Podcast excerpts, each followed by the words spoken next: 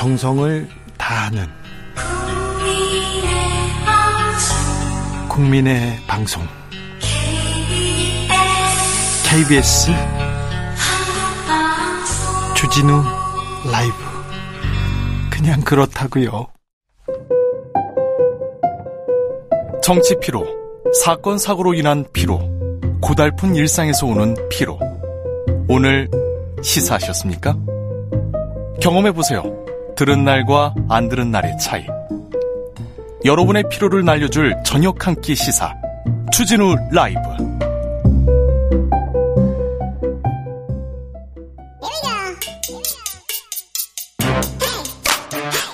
뉴스를 향한 진지한 고민 기자들의 수다. 라이브 기자실을 찾은 오늘의 기자는 미디어 오늘 정철훈 기자입니다. 탐구하는 정철훈. 아, 김만배 씨 인터뷰부터 좀 탐구를 좀 해봐야 되겠어요. 예. 어떻게 보셨어요? 어제 아. 녹취록이 전문이 나왔습니다. 예, 일단 전문을 봤는데요. 네. 어, 뉴스타파가 이제 김만배 씨 발언을 일부 중략해 편집을 하면서 네. 이 박영수, 윤석열 두 사람의 역할을 좀 부각시키는 듯한 대목이 있었습니다. 예. 그 녹취를 보면 뭐 통했지 그냥 봐줬지라는 대목이 있는데 네. 어 이게 이제 작년 보도에는 이렇게 나옵니다. 통했지 그냥 봐줬지라는 발언이 나오는데 어 전체 녹취에서는 이 통했지 그냥 봐줬지 사이에 대화가 더 있었습니다. 그렇죠. 그게 이제 어제 나왔는데 네. 어 그냥 봐줬지의 주어가 이제 윤석열 검사가 아니라 부하 검사였던 거죠. 박길배 검사. 예. 근데 이제 작년 보도를 그냥 보면 네. 그냥 봐줬지의 주체가 이제 윤석열 검사인 것처럼 그러니까 부산저축은행 수사를 뭐 그냥 봐줬지라고 해석할 여지를 줍니다. 대선 사흘 전 기사 제목이 박영수 윤석열 통해서 부산저축은행 사, 사건 해결 이렇게 제목이 달려 있었어요. 어 그래서 이 부분은 뉴스타파가 설명을 해야 되는 부분이고요. 네. 어 그리고 그거랑 별개로 예, 신앙림 전 언론노조 위원장과 김만배 씨 사이의 금전거래 네. 어, 이거는 이제 사법적 판단과 별도로 어, 취재원 취재 정보의 객관성, 신뢰성, 정보의 가치 중립성을 훼손한 것으로 네. 어, 언론 윤리에 부합하지 않는 중대한 문제입니다. 이 두 문제는 지적을 해야 될 것 같습니다. 네, 그 이건 분명히 문제입니다. 문제가 네. 있었습니다. 이 박영수 윤석열 통해서 부산 저축은행 사건 해결했다 이 얘기를 했고 거의 많은 언론에서 이 편집되고 일부가 생략된 상태로 보도하고 인용 보도했습니다. KBS에서도 했고요. 주진우 라이브에서도 했습니다. 이 부분에 대해서는 저희도 얘기를 해야 될 것 같습니다. 청취자들한테 혼선을 드린 점은 사과드리겠습니다. 어, 그 부분을 그대로 어, 일부를 보도했어요. 다른 언론사가 윤석열 검 다른 언론사들처럼 윤석열 검사가 커피 타준 것으로 보도하진 않았습니다만 그런 보도가 있었다고 얘기한 부분은 사과하겠습니다. 그리고 넘어가겠습니다. 네, 그런데 네. 이제 제가 갖고 있는 문제 의식은 예. 어, 지금 이 상황을 이제 국기문란과 같은 어떤 굉장히 자극적인 단어, 국기문란, 사형, 폐간, 그리고 예. 국가 반역 이런 얘기까지 나옵니다. 예, 이런 단어를 이제 정부 여당이 총동원하면서 사태의 파장을 엄청 키워서 어, 결국은 이제 정부 비판 언론에 대한 입막음을 하려는 것 아니냐. 이 부분은 사실상 검열이고요. 언론 탄압이라고 생각합니다. 그래서 저는 이거는 대단히 중요한 문제라고 생각합니다. 그렇죠. 여기는 좀 얘기해야 되겠습니다. 일단 일주일 사이에 굉장히 많은 일이 일어났는데요. 자, 정리해 봅시다. 지난주 금요일에 검찰이 이제 신학림 전 위원장 압수수색을 합니다. 네. 어, 이제 돈을 받았다. 예. 그리고 이번 주 월요일이었죠. 국회에서 이동관 방통위원장이 어, 이른바 윤석열 검사 부산저축은행 수사부마 허위 인터뷰 의혹을 가리켜서 어, 가짜 뉴스에 그치는 게 아니라 중대 범죄 국기문란 행위다라고 주장을 했고 아니 이 부분에 대해서도 이그 선거 농단이다. 그리고 뭐 이거 선거에 이용했다고 비판하는 것까지는 그리고 지적하는 것까지는 뭐 받아들일 수 있을 것 같아요. 그런데 국기문란이라고요? 국기요? 네 그리고 장재원 국회 과방위원장은 폐간을 고민해야 된다, 없애버려야 한다 이런 주장을 했고요. 과방위원장은 폐간이라고요? 예. 폐간이요? 그리고 바로 다음 날 네. 대통령실이 어, 김만배 신앙님 거짓 인터뷰 대선 공작은 대장동 주범 그리고 언, 언노련 위원장 출신 언론인이 합작한 희대의 대선 정치 공작 사건이다 이러면서 정치 공작이요? 굉장히 이례적으로 고위 관계자 발 성명을 냅니다. 네. 그러니까 비슷한 시각에 방송통신심의위원회가 이 뉴스타파 보도와 관련된 보도 수십 건에 대한 긴급 심의를 예고를 했고요. 네. 그 다음 날인 수요일 날 방통위는 이 가짜 뉴스 근절 TF 가동을 또 밝힙니다. 네. 그러면서 철저한 심의와 이행 조치에 나서겠다면서 고의 중대 과실에 의한 악의적 허위 정보 유포할 경우에 원 스트라이크 아웃이 가능한 통합심의법제 보안입법에 나선다 이렇게 밝힙니다. 원 스트라이크 아웃이요? 아마 한 번에요? 이것도 뭐 이건 초법적인 건데 이게 잣대가 공정할까요? 그러면 제가 허, 대선에서 좀 허위 보도를 하고 어, 이걸 그 당에서 이용하고 그랬던 언론사를 많이 알고 있는데 거기에도 지금 적용될까요? 그런 신문에도? 그러게요. 네. 또 재민 또 이제 봐야 될 부분은 네. 같은 날 문화체육관광부도 가짜 뉴스 퇴치 TF를 가동한다고 밝힙니다. 아, 이렇게 합이 잘 맞아요. 쭉쭉 그러니까 이렇게 진행됩니다. 한 곳은 근절 TF고 네. 한 곳은 퇴출 TF인데 네.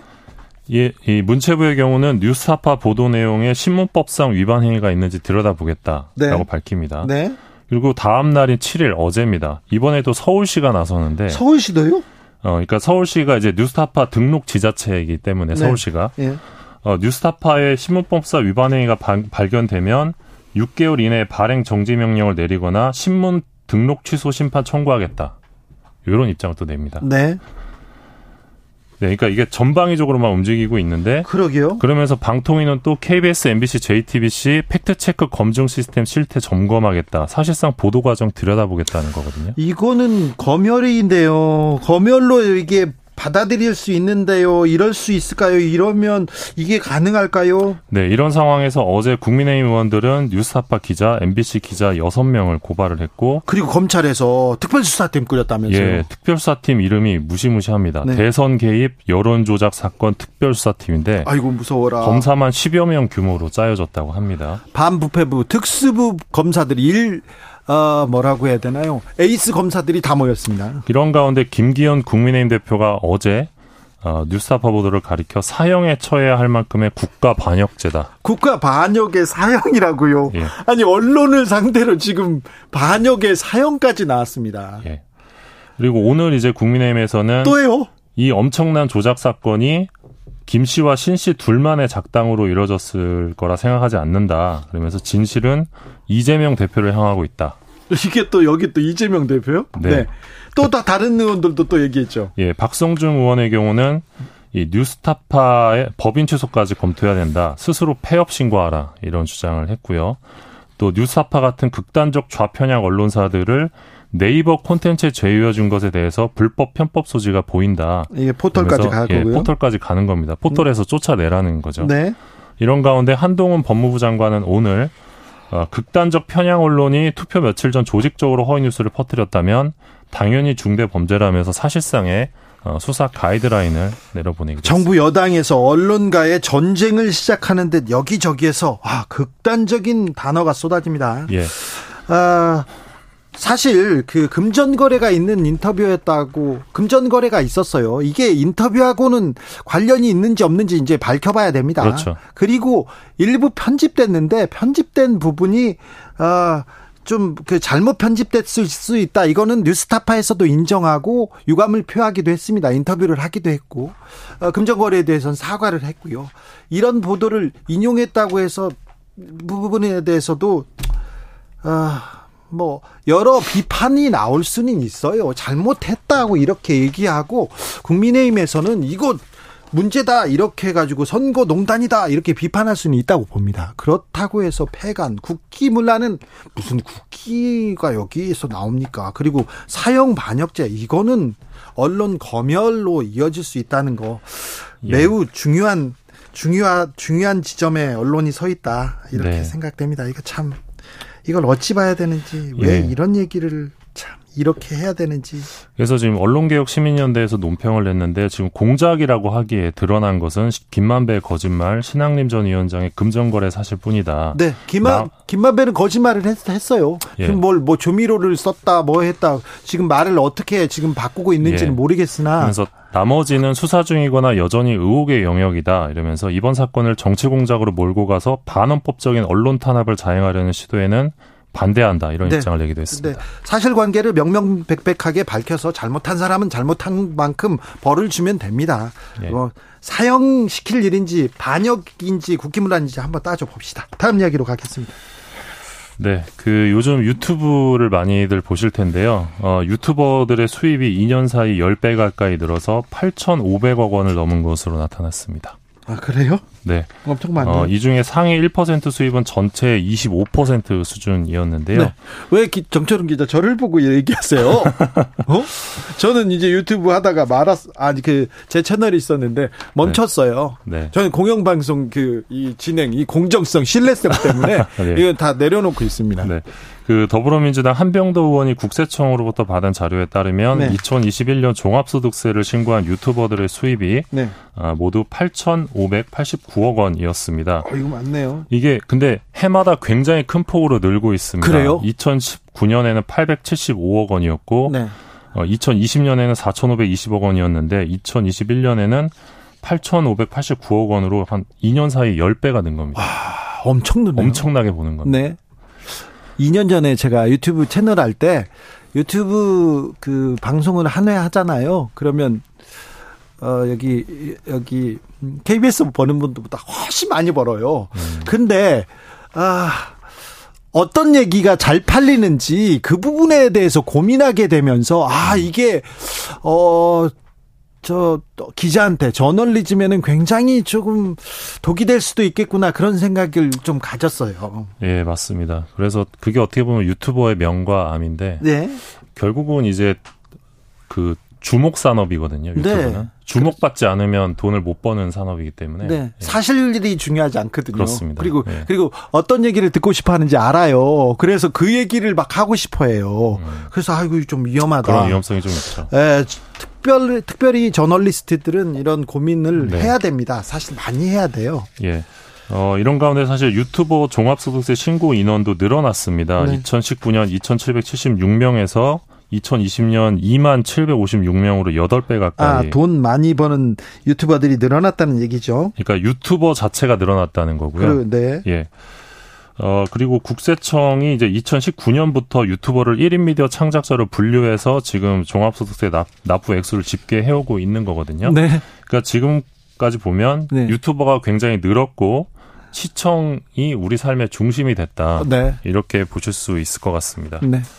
그래서 아마 내년 선거 때도 유튜브가 굉장히 그 뭐랄까요 논란의 플랫폼이 되지 않을까. 네. 그리고 또 많은 분들이 이용하지 않을까 싶은데.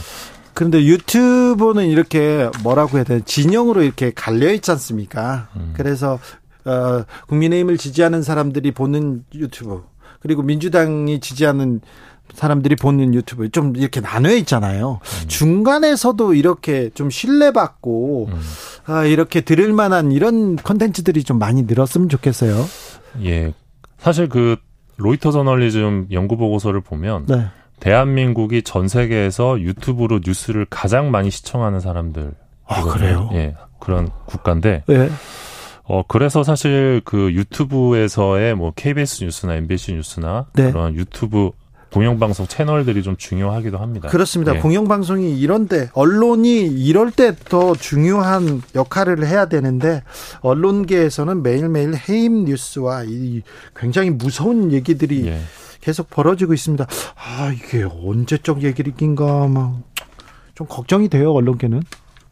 네, 걱정이 많이 됩니다. 그러니까요. 네. 그, 언론계 걱정된다는 얘기하고 유튜브 얘기하고. 네.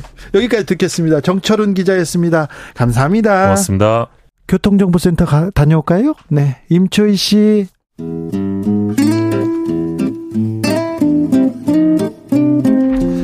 현실의 불이 꺼지고 영화의 막이 오릅니다. 영화보다 더 영화 같은 현실. 시작합니다. 라이너의 시사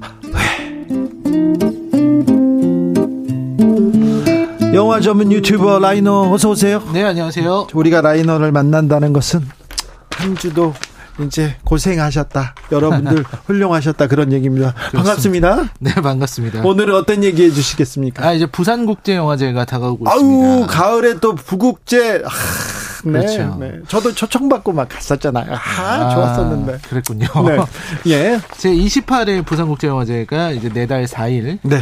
열흘간 축제가 어, 시작되는데요. 부산은 영화의 도시, 예, 네. 낭만의 도시로 다시 구- 탈바꿈합니다. 근데 이제 올해는 또 이 부국제가 여러 가지 잡음들이 있습니다. 아, 그래요? 네, 성추행 논란과 인사 잡음 이게 이제 부국제 사태라고 하는데요. 아니 그런데요. 아무튼 네. 이게 좀 이명박 정부 들었을 때 그러니까 보수 정권이 들었으면 꼭 이렇게 논란이 돼요. 아, 뭐 그것까지는 모르겠습니다만 네, 네. 그런 경향이 있습니다. 네. 아, 어쨌든 예년보다 이제 축소된 예산과 규모로 진행이 되게 됐습니다. 축소됐어요. 네, 부국제의 허문영 집행위원장의 인사 문제 때문에 말이 많았었습니다. 아그 그래요? 어떤 거였냐면 사실 집행위원장이랑 동급인 운영위원장직을 신설한다는 것에 이제 허문영 집행위원장이 사의를 표하고 업무를 정지했었는데 근데 이제 한 언론이 이 성폭력 관련 문제를 언급하면서 문제가 좀 심각해진 겁니다. 아 그렇군요. 네, 그- 그런 문제들이 지금 있다. 이런 알겠습니다. 어, 네, 노- 이번에 좀 이런, 다르군요 성격이. 예, 논란이 좀 있는 상황이고요. 예. 그래서 지금 이사장도 공석이고 집행위원장도 공석인 상태여서 그럼 어떻게 해요? 강수연 배우도 없는데. 그래서 이제 배우 송강호 씨가 네. 호스트로 나섭니다. 아 부산 사나이 송강호가 아, 그렇습니다. 호스트로 나섰어요. 거의 뭐 구원 등판을 하는 그런 느낌인데요. 어, 네. 아무튼 어쨌든 매년 열어왔던 포럼의 일부는 축소되고 아, 어쨌든 이 송강호 카드를 통해서 이 부산 시민들의 마음을 다시 가져올 수 있을지 관심을 불러올 수 있을지 네. 이 기대 반 걱정 반이라고 하겠습니다. 아이고 송강호가 어떤 배우입니까? 또 아그 자리에서 또 보석 같은 또 보석 같은 연기를 해가지고 그 작품을 살리는 그런 배우 아니었어요. 네, 그래서 오늘은 송강호 얘기를 좀 해봐야 되는데요. 예. 이뭐 이번 부국제 호스트를 맡은 배우 송강호, 예. 뭐두 말이 필요 없는 대한민국을 대표하는 국민 배우죠. 네. 사실 정말 대중적 인지도를 갖추고 있어서 네. 뭐 최민식이나 뭐 설경구, 한석규 이런 배우들도 한 시대를 풍미했고 네. 또 이제 국민 배우라고 불렸지만 송강호 국민 배우죠. 하지만 또 송강호의 위상은 아주 특별한 것 같아요. 그렇습니까? 그분들과 비교해서도 아, 네. 특별한 위치를 가지고 있는 것 같습니다. 이 송강호는 1996년에 네. 홍상수 영화죠. 네. 돼지가 우물에 빠진 날에서 단역으로 출연한 걸 이때 단역으로 출연했습니다. 네. 이때 주연이 김우성이었습니다. 아, 뭐 그렇습니다. 김희성 네. 배우의 또 데뷔작이기도 하죠. 네. 네, 그런데 모두의 데뷔작입니다. 아? 홍상수 감독의 데뷔작도 아, 돼지가 그렇죠. 우물에 빠진 날. 예. 근데 근데 송강호의 진짜 데뷔작 단역이니까 이걸 뺀다면 저는 초록 물고기에서 봤어요. 네, 맞습니다. 초록, 초록 물고기. 물고기 에서 건달 역할을 했는데요. 어디에서 건달을 이렇게 데려온 것 그렇습니다. 같았어요. 그렇습니다. 너무 연기를 잘해서 그때 이제 어떤 그 연예기획사 사장이 너 연기하자 해서 바로 계, 그 계약했다면서요. 네, 그런 일들이 있었는데요. 네. 이창동 감독의 작품이었고 말씀하신 대로 정말 진짜 건달을 진짜 깡패를 데리고 온 거 아니냐 네. 이런 얘기가 있었고요. 진짜 깡패 거기에다가 같았어요. 처음 보는 얼굴이니까 네. 아, 더 신선했던 거예요. 그렇죠. 정말 저 사람은 어떻게 연기가 저게 진- 정말 연기일까? 연기일 수 없어 이런 얘기 많았죠. 네, 실제 생활을 했던 거 아니냐 이런 얘기가 있었는데 네. 그러다가 이제 나쁜 영화라든지 넘버 쓰리 조용한 가족 넘버 3에서 존재감 보였죠. 그대로. 그렇습니다. 네. 그 이런 작품 때문에 이제 단숨에 스타가 된 거예요. 음. 그러니까 97년에 있었던 영화들인데 이거를 데뷔년이라고 보면은 1년에서 2년 사이에 한국을 대표하는 배우로 급부상합니다. 아 그렇습니까? 예, 초록물고기가 97년이니까 네. 근데 99년에 쉬리가 나오거든요. 아 거기서 이제 주연이 됐죠. 송강호 배우가 처음으로 주연을 맡은 작품이 예. 하필이면 이제 20세기 한국 영화의 대미를 장식하는 예. 쉬리라는 영화였고 거기서 주인공을 맡은 겁니다. 그 다음에 계속해서 큰 역할 맡습니다. 그렇습니다. 그 고- 고작 1, 2년 만에 이렇게 스타가 되고 나서는 네. 뭐 공동경비구역 JSA라든지 뭐 반치광, 2002년에는 복수는 나의 것, 2003년에 마침내 살인의 추억. 살인의 추억. 아, 봉준호와. 만나죠. 봉준호와. 예, 봉준호와 만나면서 이제 우리가 아는 송강호가 완성이 된 겁니다. 네. 이후에 이제 송강호라는 배우의 행보는 그야말로 한국 영화의 행보랑 그냥 겹친다고 보시면 됩니다. 그 네. 자체다 이렇게 보시면 될 것 같은데 천만 영화에 자주 출연한 것 또 많고요. 또 기생충 같은 영화에 나와서 국제적인 명성도 얻게 됐죠. 네. 아, 그뿐만 아니라 흥행 배우로서도 굉장히 영예로운 기록이 있는데 저도 이거 찾아보고 좀 놀랐습니다. 송강호의 영화를 지금까지 본 총 관객수를 더하니까 네. 1억 1,300만이라는 잠시만요. 수치가 천- 나와요. 천만 배우, 천만 배우, 삼천만 배우 얘기 나왔는데 1억 1억 이에요. 1억이 넘어요? 1억 1,300만이더라고요. 어, 그리고 놀랍게도 네. 송강호가 주연을 맡은 영화의 흥행의 평균을 내보니까 네. 507만이라는 무시무시한 숫자가 나옵니다. 흥행 괴물이네요. 예, 지금까지 주연을 맡은 모든 작품의 예. 평균을 내니까 507만입니다. 아, 대기록이네. 예, 대기록이죠. 그야말로 한국 영화를 대표하는 그런 배우다운 아주 대단한 기록이 아닐 수 없습니다. 자, 라이너가 송강호의 이 필모 중에 딱 하나만 고르라면 이 작품을 고른답니까? 뭡니까? 바로 넘버 3를 뽑겠습니다. 잘했어. 잘했어. 그렇지. 예, 이게 청소년 청소년 관람 불가. 아, 가- 영화- 청불인가요? 예, 예, 청불 영화라는 걸 먼저 말씀을 드리고요. 예. 아, 물론 이제 송강호 인생 최고의 연기는 넘버 3가 아닐 수도 있습니다. 뭐 살인의 추억을 얘기하는 사람들이 많습니다. 하지만 그리고 또 밀양 같은 데서 또 전도연하고 네. 아주 엄청난 연기를 보여줬고 변호인도 있었고요. 택시 운전사도 있었고요. 네, 그러니까요. 그런데 그렇지만 넘버 3. 넘버 3. 그 출세작인 넘버 3로 돌아가야 된다. 자, 현정화 빨리 시작 해 보세요. 네, 넘버 3는 이제 우리나라 어떤 조폭 영화의 시초라고 볼 수 있는 작품이고요. 아, 그래요? 그리고 송능한 감독의 영화인데 송능한 감독은 데뷔작이었어요. 그냥- 네, 맞습니다. 어, 이 작품 어, 사람들의 머리를 다 뻥, 뻥 때리고 등장했어요. 그렇습니다. 그야말로 천재라는 말. 네. 저는 여기에 딱 어울리는 사람이 송능한 감독이라고 아, 그래요. 생각합니다. 라이너가 높게 평가하는 감독입니다. 네. 아 근데 이분이 이제 이- 스토리텔링 하고요. 네. 이 연출 능력이 진짜 천부적이에요. 아니 근데 어, 이, 어, 이, 이분 어디 가셨어요? 떠나셨습니다. 그래요? 바로 다음 작품을 만들고 세기말이라는 영화였는데요. 네. 그 영화를 만들고서 어 왜 그러셨는지 제가 자세히는 모르지만 떠나셨어요. 영화계를 영화계를 떠났어요? 떠나버렸습니다. 아, 알겠습니다. 아, 자, 넘버 3로. 네, 굉장히 아쉬운데요. 네. 아무튼 이 넘버 3의 줄거리는 이제 폭력 조직인 도강파 도강파. 여기에 이제 깡패였던 한석규 씨가 연기했는데요. 예. 태주. 태주라는 인물이죠. 예. 아, 태주가 이제 그 하극상 쿠데타에서 네. 자신의 보스를 피신시켰다는 공으로 네. 조직의 넘버 3가 된 겁니다. 누가 넘버 3래? 넘버 2야. 막 그랬지만 그렇죠, 그렇죠. 넘버 3였대. 넘버 3가 되는데요. 예. 넘버 1의 자리를 두고서 이제 그또 다른 넘버 3라고 할 수 있을 것 같아요. 그이 재떨이를 무기로 사용하는 아, 박상면. 예, 박상면 배우가 제철이라는 네. 하지만 보통 재떨이라는 별명으로 불리는데 그렇죠. 재떨이. 예, 그런 사람이랑 이제 이렇게 인, 인생이 진행이 되는 거죠. 네. 그러다가 이제 조직의 최대 과업이 이제 호텔 인수권이었는데 그것 때문에 마동팔 검사와 만나게 최민식 되면서 나옵니다. 최민식. 네, 깡패, 최민 깡패인지 검사인지 나옵니다. 네, 깡패인지 검사인지 알 수 없는 네. 그런 인물인데 최민식 배우도 이 넘버 3 이후로 그 전엔 드라마에 주로 나오시다가 영화. 영화 배우 영화 배우로 되게 됐죠. 그 외에 많은 인물들이 나옵니다. 이미연 나오죠. 아 이미연이 이미- 아내로 나오고요. 그리고 이제 지금은 볼 수 없지만 이 박광정 아, 배우님이 랭보 이제 시인. 랭보 네. 아, 시인인 랭보 그 터치를 받던 방은희 씨. 맞습니다. 죄송합니다. 진아라는 이름의 네. 네, 방은희 씨. 방은 씨도 여기서 엄청난 인상을 줬고요. 예. 이런 배우들이 되는데 바로 여기에서 5년 전에 도강파의 보스를 제거하려고 사주를 받았던 조필이라는 인물이 등장하는데 네. 이 사람이 바로 송강호입니다. 네. 이분은 송강호가 연기한 이 조필은 자기를 마치 신처럼 떠받드는 네. 신봉하는 부하 3명을 데리고 깊은 산 속으로 들어가서 지옥 훈련을 마치고 내려온 그런 불사파라는 이름의 조직이에요. 사실 그때 조폭에서 어, 산에서 그리고 합숙 훈련 했거든요. 네네. 그걸 모티브로 삼았는데 아, 취재를 많이 하고 시나리오를 쓴 게 분명합니다. 이거는. 그렇습니다. 네. 그래서 이 이런 사람들 이 사람들이 이 불사파가 복수의 칼을 어, 이렇게 갈게 되고요. 네. 그리고 나서 이제 그 검사가 마침 검사 마동팔 씨가 네. 태주하고 같은 아파트 단지 내에 살아요. 네. 아파트 주민입니다. 네. 그 자신의 어떤 독특한 신념과 예. 이런 걸 보여주게 되고요. 결국 이들이 뒤엉키면서 네. 어, 이야기가 진행되는 게 바로 넘버 3라는 대단한 영화였습니다. 아유, 네. 놀라웠죠. 놀라웠죠. 네. 네. 송강호의 독특한 연기. 그렇습니다. 아, 대단했습니다. 이게 신 스틸러라는 건 이런 것이다. 네. 이걸 보여주는 인물이고 네.